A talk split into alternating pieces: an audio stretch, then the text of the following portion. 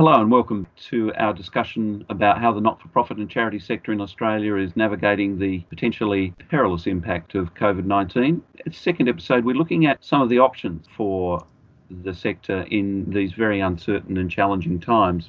Here to help us, our guests are Anna Longley, the Assistant Commissioner General Counsel at the Australian Charities and Not for Profit Commission, Sarah Wickham, Policy and Research Director at Philanthropy Australia, and Sophie Gibbons, Executive Director at advisory and investment firm KordaMentha Corporate. And I'm Nick Richardson from Philanthropy Australia.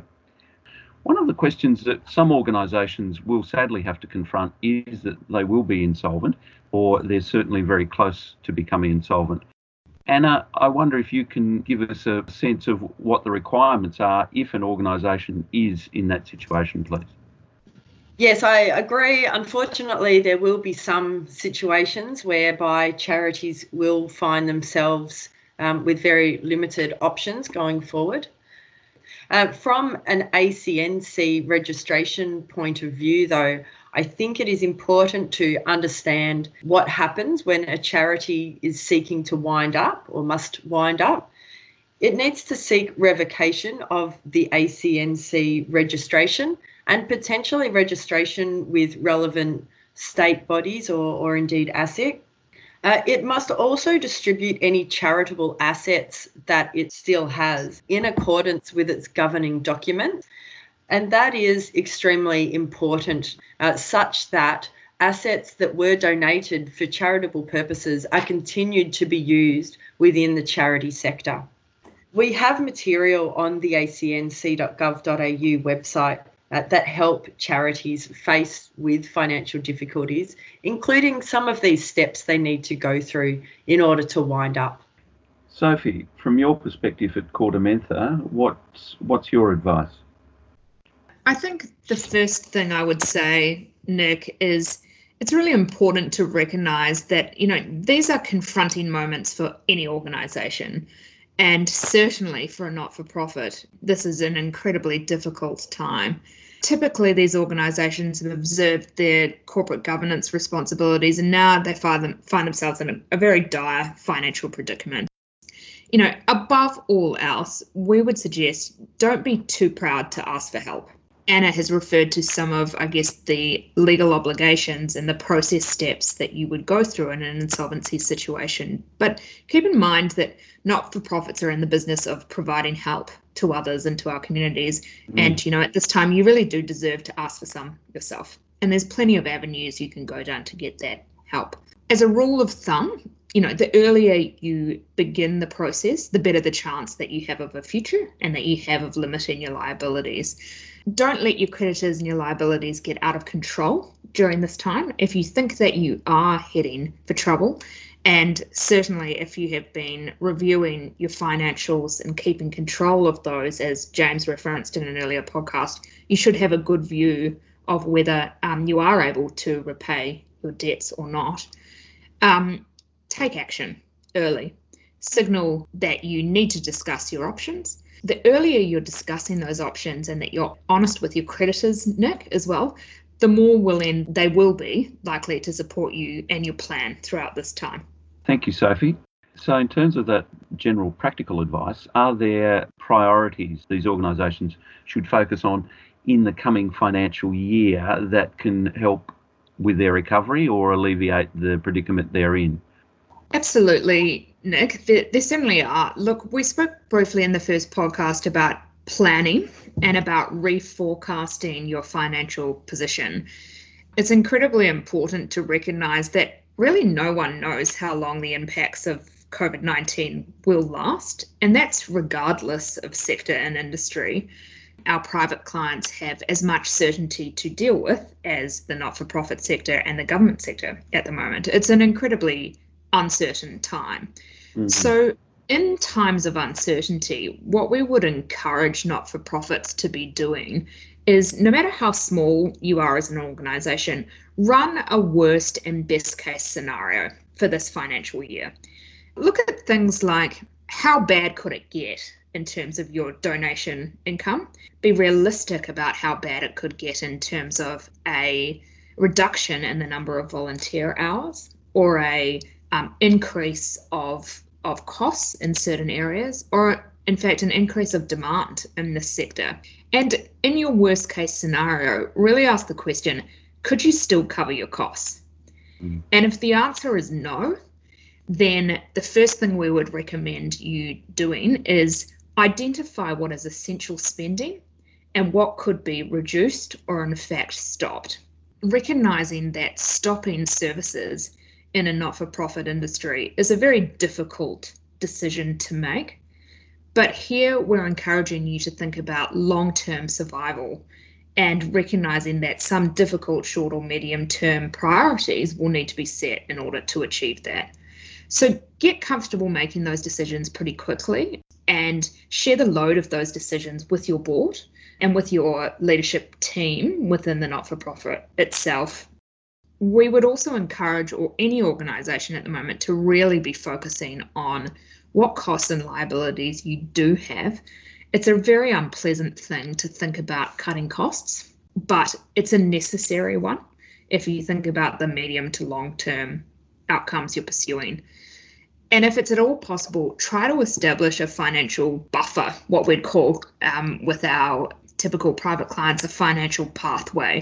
So, you know, consider whether you could withhold some revenue or some donations to just retain some future options. You know, if things do get worse, you've got something stored away to cover wages, to cover costs during a few harder months later in the year. Anna, do you have a broad view of that sort of approach that some organisations might need to take to perhaps help them navigate the next financial year? In terms of thinking through their finances and their budgets, I would really echo uh, Sophie's thoughts on that. Uh, I think it is very important to think through all of those things and perhaps to seek to develop some reserves where possible. From a really practical point of view, I would reiterate the importance of keeping good records. So, if you can keep thorough and orderly and easy to understand records, not only will it assist if you are uh, subject to uh, any reviews, uh, but also it will mean that you've got a really good understanding yourself of how you have made decisions through that time, um, which could also assist future boards as well. I think also really understanding when your reporting requirements fall due is really important as well maybe setting reminders or calendar notifications um, and making sure that the people within the charity know what they have to submit to whom and when. I think also there might be an opportunity for some charities, particularly, let's say, some of the smaller ones, to maybe explore some digital solutions that are available if they don't already have them in place if they do a bit of research, they will find that there are some low or no cost options that are available to them to assist with their financial management. Thanks, Anna. I want to pick up on that point about the value of record keeping. Some of the organisations I speak to reflect on the quality of the records that they had that date back to the GFC because it gave them, it's given them a bit of an insight into um, what happened then and given them some confidence mm. that they'll emerge from the other side of this as well. Sophie, from your point of view, do you think the GFC has relevance for the sector in this circumstance, or is it something that's kind of quite different and organisations need to think differently accordingly? Absolutely, Nick. Look, what the GFC and COVID 19 really have in common is that it's a very unprecedented situation. There are absolutely some differences. Um, one of the real differences is how hard COVID 19 is forecast to impact Australia economically. You know, the GFC clearly had significant global consequences. COVID 19 at the moment is um, unique in how broad the impacts really are and the fact that there's really no one individual or sector that is immune to the impacts of COVID 19. So that's a little bit different. But, you know, the themes really are the same in terms of uncertainty.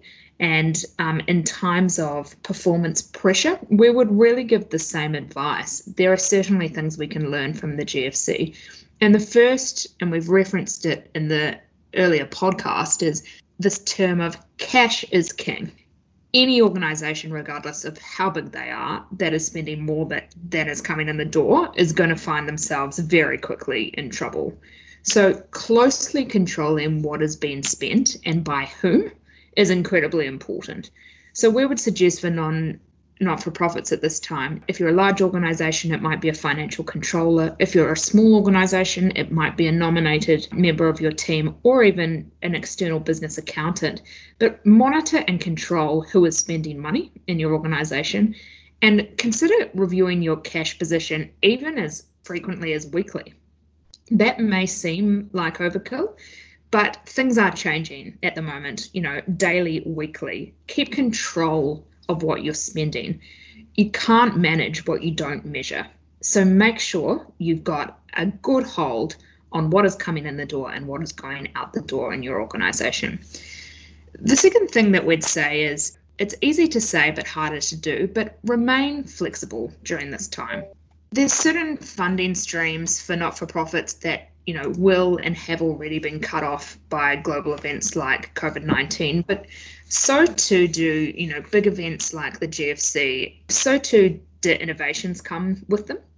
Think three years in the past, concepts like crowdfunding, for example, didn't even exist. So, really think about new ways to potentially source revenue because there may be some avenues that in smoother waters you haven't yet considered as an organisation. And the final thing that we would say, and I'd really like to emphasize this point, Nick, is don't be afraid to seek support and don't be too proud to seek support. Most organisations, again, regardless of who they are and what end of town they sit at, will need to be taking advantage of support packages during this time. So, really keep across what's available in the not for profit sector. Things are changing rapidly. If you're a larger organisation, make sure you have all the voices at the decision making table include the financial points of view, include the people points of view, include the operational points of view. And if you're a smaller organization, those external advisors we've referenced, such as a business accountant or a lawyer using the ACNC and Philanthropy Australia resources, you know, those things are going to be worth their weight in gold during this time. No one should be going it alone, Nick. Thanks, Sophie. Anna, I saw you nodding a lot there. Um, is there anything in particular that you wanted to pick up on to emphasise or amplify? I think some of Sophie's points in particular around making sure the voices are all heard around decision making is very important. From a charity point of view, quite a number of them will have members as well. It's important to communicate with members what your plans are, what perhaps some of the financial pressures might be, um, and ensure that you're open and transparent um, with your membership base. On another point, if I think for a second about reserves, it would be great if charities could bring about a reserve situation right now. Although I think what's probably more likely is that they'll be needing to dip into previous reserves that they've already got. But it is important that charities are very careful about the use of those funds. It may be that some funds had been set aside for particular purposes or that they had been uh, donated for particular purposes. And so charities must bear that in mind when seeking to use those reserves. It's important to be fully aware of, of the conditions that were put upon the funds, um, perhaps even if that's uh, by way of government grants, for instance, and also the circumstances under which the funds had been obtained. Uh, there was a point that Sophie made a moment ago and that we alluded to in the first episode about diversifying um, or finding alternative funding and joining or collaborating or becoming partners with, with like minded organisations. Sarah Wickham from Philanthropy Australia, you have a particular view about the value of this or the likelihood of this in this particular circumstance mergers are certainly a, a, logical extension of thought during this time and, and do make pragmatic sense. Um, in terms of consolidating um, service delivery to communities in some areas. But I guess it is important to say that mergers is not a stopgap or an entire solution for the for the sector. But we do know that mergers work well when they um, bring together organisations that share existing values, missions, and synergies between the, the community cohorts they work for. And mergers do ha- enable charities to either scale up their work and also to share sort of administrative and back end resources to, to ensure that, um, you know, a lot of organisations can focus on their funds in different areas around innovation and growth. I know, um, you know, in the sort of last decade, we have seen um, some case studies of successful not for profit mergers and acquisitions in Australia. There was a well publicised merger that um, listeners of this podcast can look up between White Lion and Fruit to Work in 2017 that kept both entities separate and delivering on their work, but shared administration, office space, and other back end support um, and resources. And that has been a successful case study. Another good um, example is Save the Children Australia under the leadership of the CEO Paul Ronalds. There has been um, a really strategic program of mergers with smaller like minded organisations with the aim of using the size and the reach of Save the Children Australia to help successful social enterprises achieve greater scale and capacity. And uh, you may have noted in the sector there was an announcement just recently that Save the Children Australia is merging with a not for profit digital library called Library for All. This is a, a, great, I think, innovation or opportunity where Library for All will be able to significantly scale their work to prevent disengaged children from dropping out of their schooling and education during COVID 19. So, mergers like this one drive edtech innovation in the sector and enable their work to reach a more global audience. So, I think from Philanthropy Australia's perspective, funders working with their the, the organisations they support to identify where there is either opportunities for merger and growth, but really um, to fund the support that's required for a successful merger. As we have seen in the corporate sector, mergers are complex. They don't happen for free in order to support both the livelihoods of the workers working in organisations that are potentially going to merge and ensure that the service delivery and programs and support that they provide to the community continue.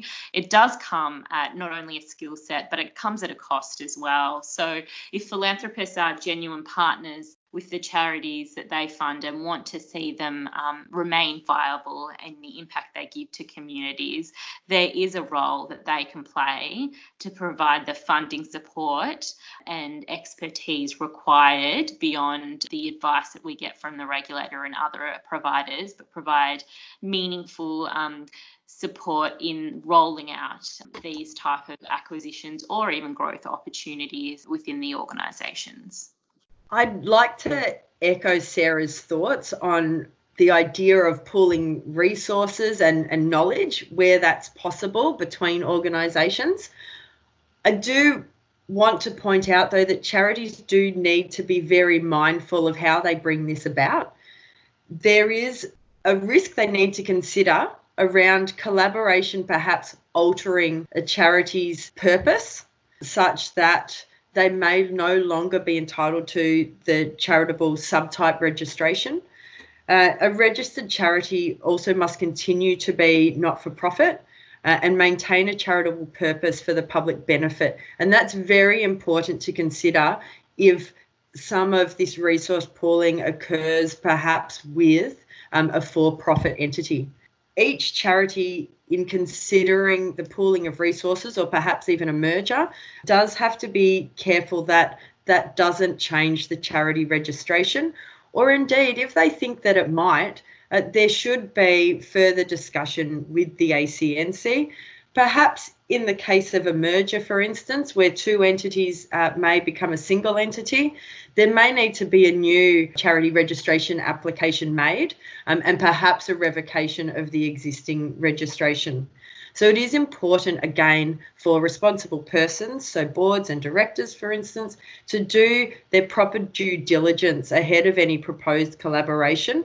Be sure about the partner organisation and also what the impacts may be on their charity registration. Thanks, Anna. I'd like to ask one final question, if you don't mind. What's life like after insolvency for an organisation and a director? There is hope, there is scope for other activities. It's not the end of the world. Yeah? Sophie? Absolutely, Nick. Agree with that statement. And look, I think it, it's the same for both formal insolvency or organisations who go through periods of performance distress and who need help. There is most certainly life on the other side of this crisis. Historically, there has been a very negative connotation around insolvency in Australia. It's part, it's partly cultural, but also partly due to the economic conditions and the fact that really in Australia we've had 30 years of economic growth until now. We really hope that this negative perception softens, and certainly during this time, failure really is necessary in any um, sector. It tends to bring change. It diverts scarce resources to their highest and most productive use.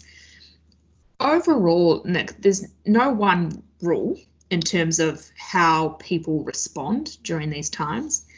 Industries, sectors, do react differently to directors who have gone through an insolvent process, depending on their experience with that process. What we can say though is, as individuals and organisations, you stand a much better chance of keeping your reputation if you limit the exposure to creditors and communities and act early. So, what that means in practical terms is keep up to date again with the financial circumstances of your organization. You know, what debts are owed? How will you prioritize those? What are the conversations that you're having with those people to whom you owe debts? That could be landlords, it could be suppliers. Keep across it. Prevent the organisation from incurring debts and more debts where there are reasonable grounds to suspect you won't be able to repay them. And hmm. finally, identify the problems that the organisation may have and put the mechanisms in place to mitigate those problems as early as possible. No one is going to hold you in a negative light if you put up the white flag for help. What tends to exacerbate situations is organisations and individuals who refuse to accept that the end has come.